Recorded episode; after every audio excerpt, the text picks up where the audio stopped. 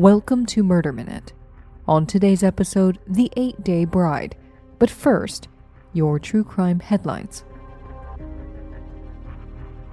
Authorities in Las Vegas have ruled an infant girl's death a homicide after police said that she was thrown by her father from a second story apartment balcony during an argument with the child's mother. London Martin was almost two months old. Police said that officers who responded to the 911 call arrived on the scene to find the girl's mother and a neighbor trying to resuscitate her. She was later pronounced dead of severe head injuries at a local hospital. The father, 32 year old Clarence Martin Jr., set fire to the apartment that he shared with the girl's mother, fled the scene in the mother's vehicle, crashed at least twice, and ran into McCarran International Airport, where he was arrested. Their pet dog also died in the fire, which Clark County firefighters said damaged at least two other apartments. A downstairs neighbor told police that she heard screaming and banging upstairs, looked out and saw Martin leaving, saying, Burn, expletive burn, that's what you get for cheating on me.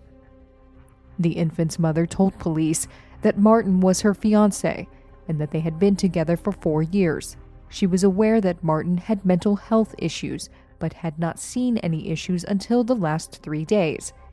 He hadn't eaten or slept during the 72 hour period. The woman told authorities that she fell asleep with her baby at around 1 o'clock that morning and woke to Martin, kicking her and the baby to the floor. She took her to the living room and sat on the couch.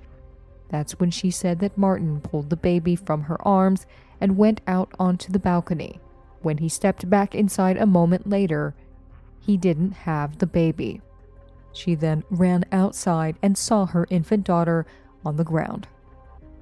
Martin faces charges of open murder, arson in the first degree, killing an animal, battery on a protected person, and duty to stop at the scene of an accident. A GoFundMe has been set up for the mother to cover funeral costs and the loss of her home. In Nashville, Tennessee, the mother and stepbrother of a 14 year old boy with autism have been charged with criminal homicide in his death. 52 year old Rebecca Greenwood and 33 year old David Matheny were arrested Saturday after the teen was found dead from what Nashville police described as an apparent assault related trauma. Greenwood called 911 on Friday to report that her son, Saeed Nielsen, fell in the shower, hit his head, and appeared to be dead but detectives saw injuries on the boy's body that were inconsistent with a fall, which led to further questioning of Greenwood and Matheny. Authorities say that Greenwood told police that she watched as Matheny punched and kicked her son during an altercation and asked him to stop, but then walked away. Matheny told detectives that the altercation with his stepbrother didn't result in serious injury. Greenwood and Matheny were booked into the Nashville jail. They have been charged with criminal homicide, aggravated child abuse, and evidence tampering.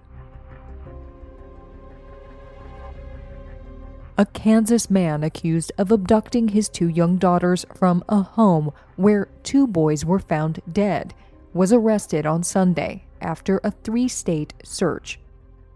Authorities began searching for the girls after they were reported missing on Saturday from a house in Leavenworth, 40 minutes north of Kansas City, Kansas.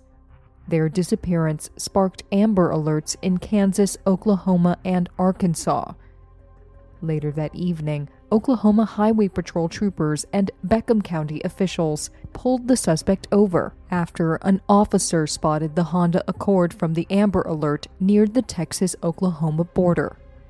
The two girls, aged 3 and 7, were found safe, and the father, 40 year old Donnie Jackson, was taken into custody.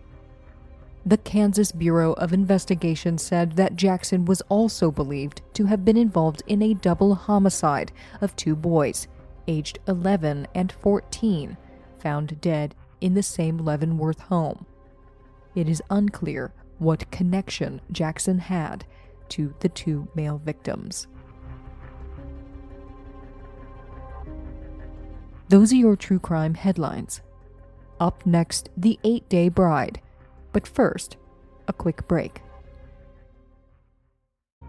This episode is brought to you by Magic Spoon. As a kid, I loved cereal, and so did my mom. It was the fastest way to get us kids to feed ourselves and get out the door to school every morning. Just pour and go. And there was nothing better than sitting on the floor in my jammies with my cereal, watching Saturday morning cartoons.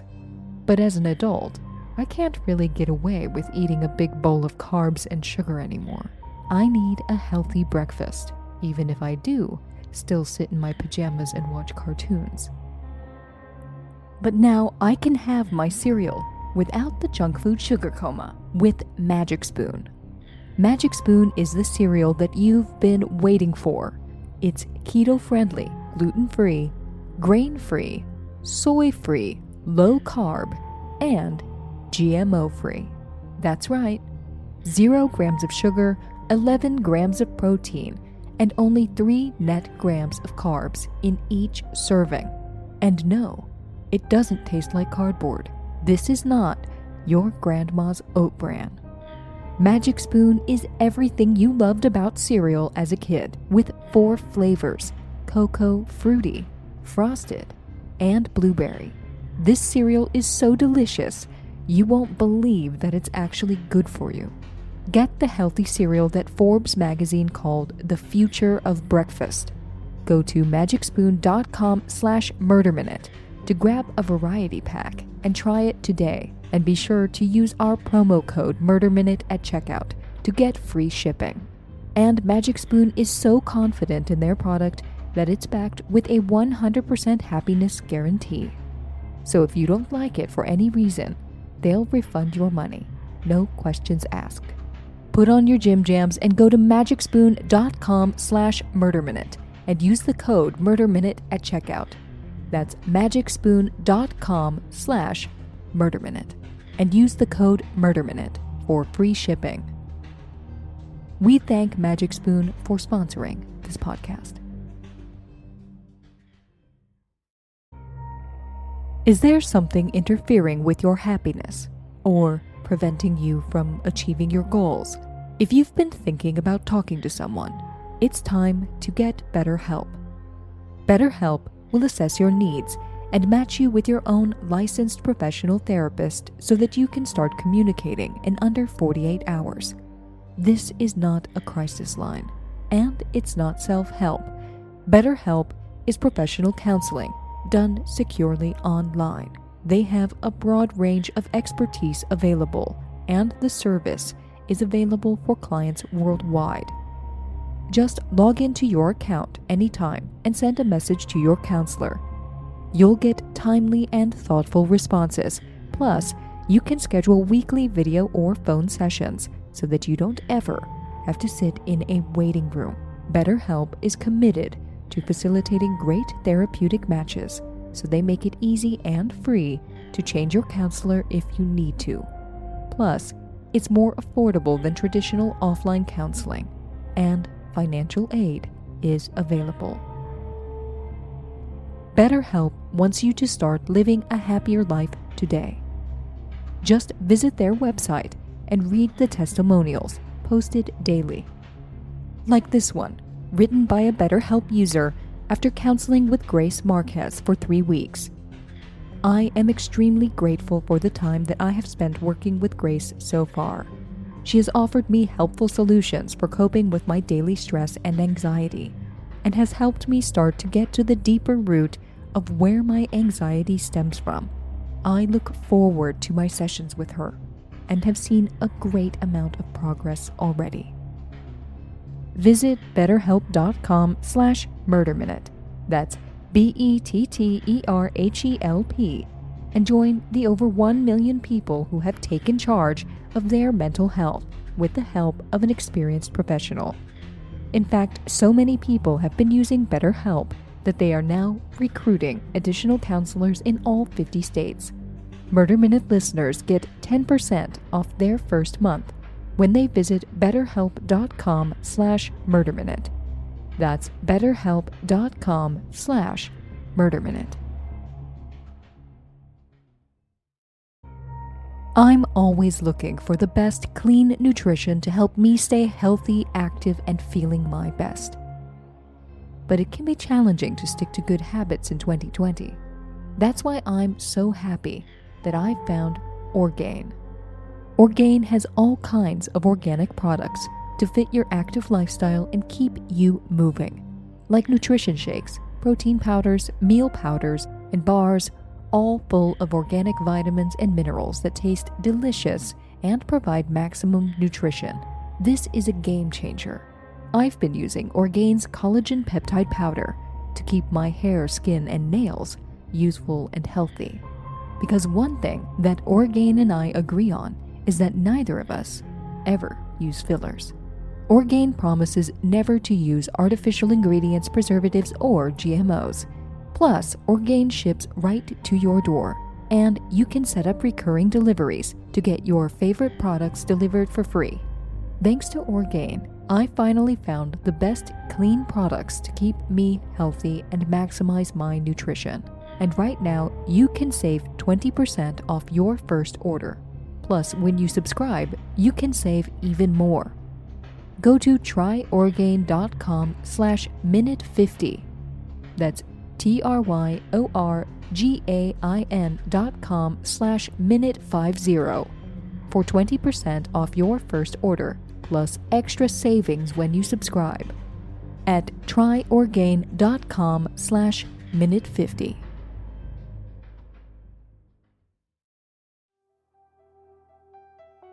Welcome back to Murder Minute.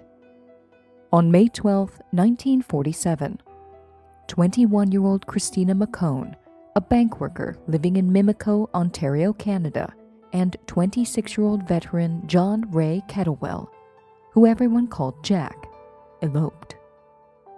The couple had known each other for three years, but Christina's family had concerns. Her father, a Polish immigrant, had been against the marriage because Jack was not a Roman Catholic. But even after Jack converted, the family still objected to their union. When they discovered Christina's plan, her two sisters showed up to the apartment that she was staying at with Jack, and just hours before the wedding, pleaded with Christina to call it off. She refused. Evidently, the row caused such a disturbance that neighbors called the police, and Christina's sisters gave up and left. Christina's family wasn't really concerned about Jack. They were suspicious of his ever present best friend, 28 year old Ronald Eugene Barry. Ronald was a professional ballroom dancer who never seemed to leave the couple's side. He had immigrated to Canada from northern Italy and attempted to start a construction business and an insurance business, but was unsuccessful. Ronald was so intertwined with Christina and Jack, it was as if there were three in the relationship. He even went on their honeymoon. When Jack and Christina got married, we thought it was very strange that Barry went along on the honeymoon, Christina's sister Helen would later recall. That's what made us wonder if Ronnie was also in love with Chris. Ronald owned a cottage in Severn Falls, which he offered up to the newlyweds for their honeymoon. The property was two hours away from Mimico and was only accessible by boat. Jack and Christina and Ronald Barry spent the first five days of their honeymoon at an apartment on Tyndall Avenue in Toronto. Then, on May 17, 1947, the three made their way to Ronald's cottage. Three days later, on May 20th, 1947, Christina's lifeless body was found on the riverbank drowned in nine inches of river water, and the cabin was burned to the ground. According to Ronald, he returned to the cabin that day after sunbathing at 6:30 p.m. and discovered Jack, dazed, with a head injury. He carried Jack outside and noticed smoke coming from the kitchen. Then, he said, he ran back inside to search for Christina, but couldn't find her. Ronald rushed Jack to a hospital as neighbors fought the flames, but it was no use. Within an hour, the cottage was reduced to a smoldering pile of ash. Only the foundation and the chimney remained. At 10 p.m., a neighbor found Christina's body, face down on the bank of the Severn River. She was barefoot, wearing floral pajamas, and her wedding ring was missing. Christina's body showed no evidence of burn marks and no signs of violence.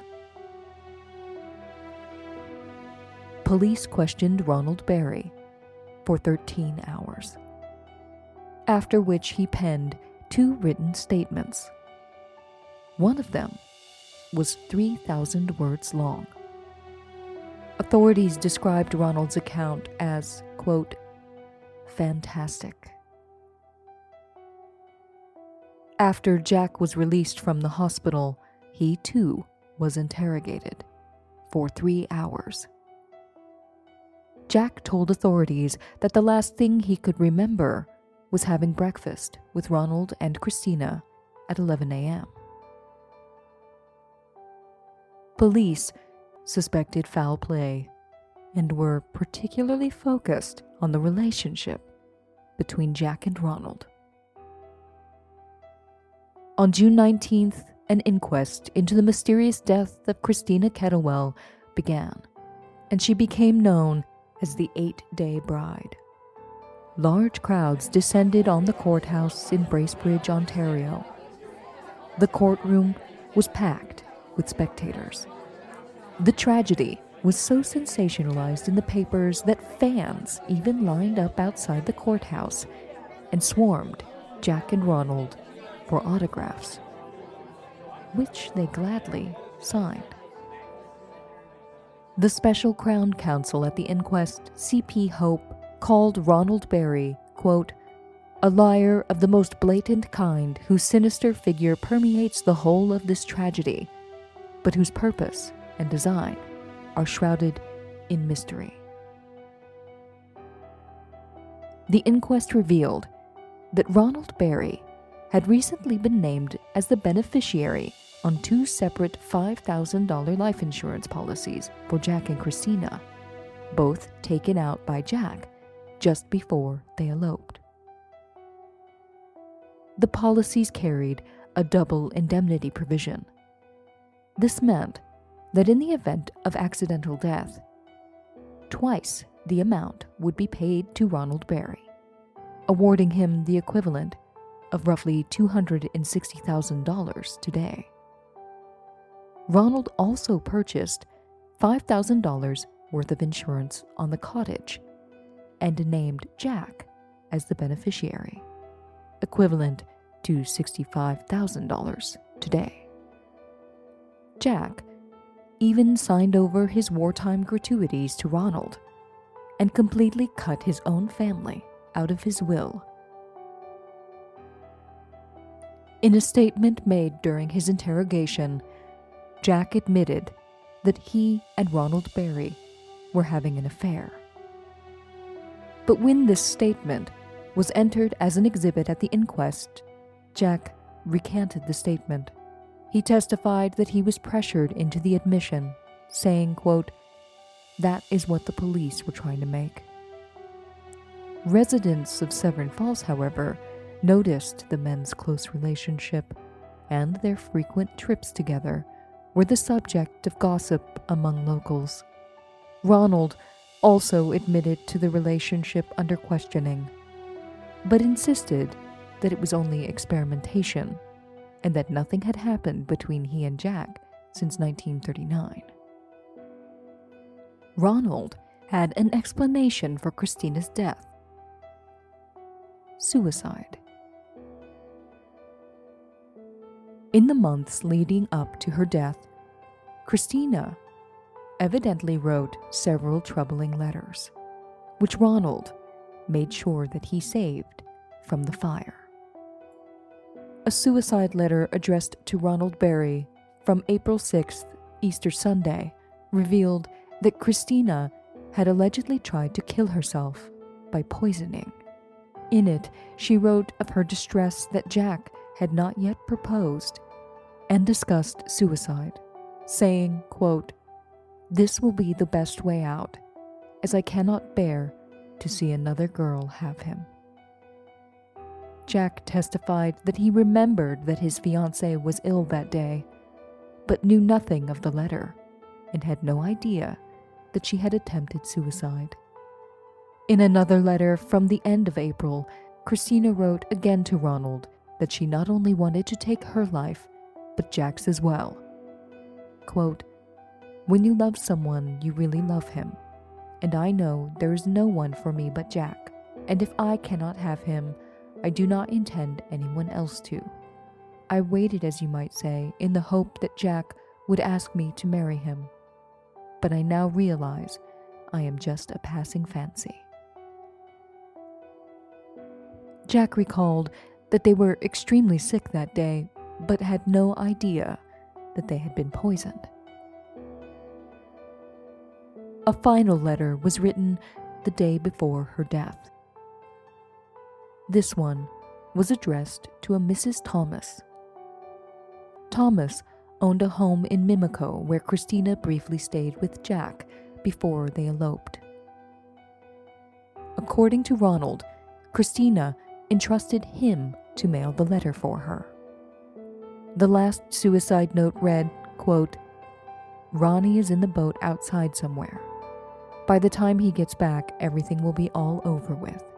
He must have been afraid something would happen because he is staying an extra day to make sure we go back to Toronto with him.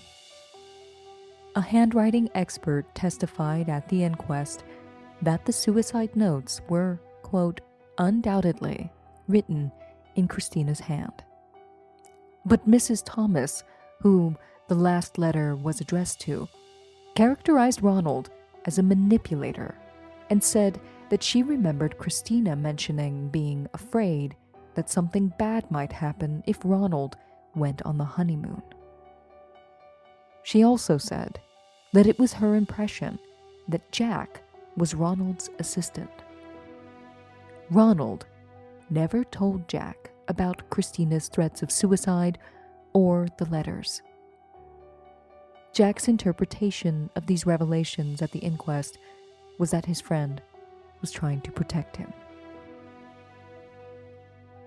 Christina Kettlewell's cause of death was ruled a drowning, but toxicology reports also revealed traces of codeine in her stomach. Investigators couldn't rule out the possibility of suicide. But there was another suspicious detail. One of the neighbors who fought the fire while Ronald rushed Jack to the hospital, Major Lawrence Scarterfield, said that he had not seen Christina's body while he fetched water to douse the flames, even though he repeatedly collected it from the same location on the riverbank where she was found later that night. It was also noted that Christina's feet had no marks on them, despite walking barefoot from the cabin down to the river. This suggested that Christina's body may have been moved to the river after the fire was put out. In the end, the jury was unable to agree whether Christina's death was a suicide or homicide. Quote, due to the fact that the post mortem examination disclosed codeine in the stomach of the deceased, and due to the suspicious fact that she was found drowned, this jury is unable to decide with the evidence given whether or not foul means were employed in her death they delivered an open verdict in the case, and Jack and Ronald were free to go. On May 26, 1947, Christina Kettlewell's funeral took place in the same Mimico church that the eight day bride had eloped in. Jack remarried three years later and had a son named Richard. In 1956, Ronald Barry disappeared to New York. He left behind a Pekingese dog named Ling for Richard, and they never heard from him again. In 1969, Jack and his wife separated, but never divorced. In 1992, Richard Kettlewell's wife Sharon came across the story of the eight day bride. Jack had never spoken about it to his family, and now was elderly and in poor health, so Richard and his wife decided never to bring it up. Richard and his wife Sharon described him as an easygoing man who actively avoided conflict and any situation where he might have to assert himself.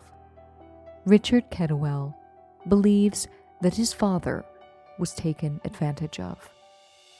I think this Barry guy sort of manipulated my dad, just dominated him, Richard told the Star. My parents went to their grave saying nothing. Jack Kettlewell died in 1998.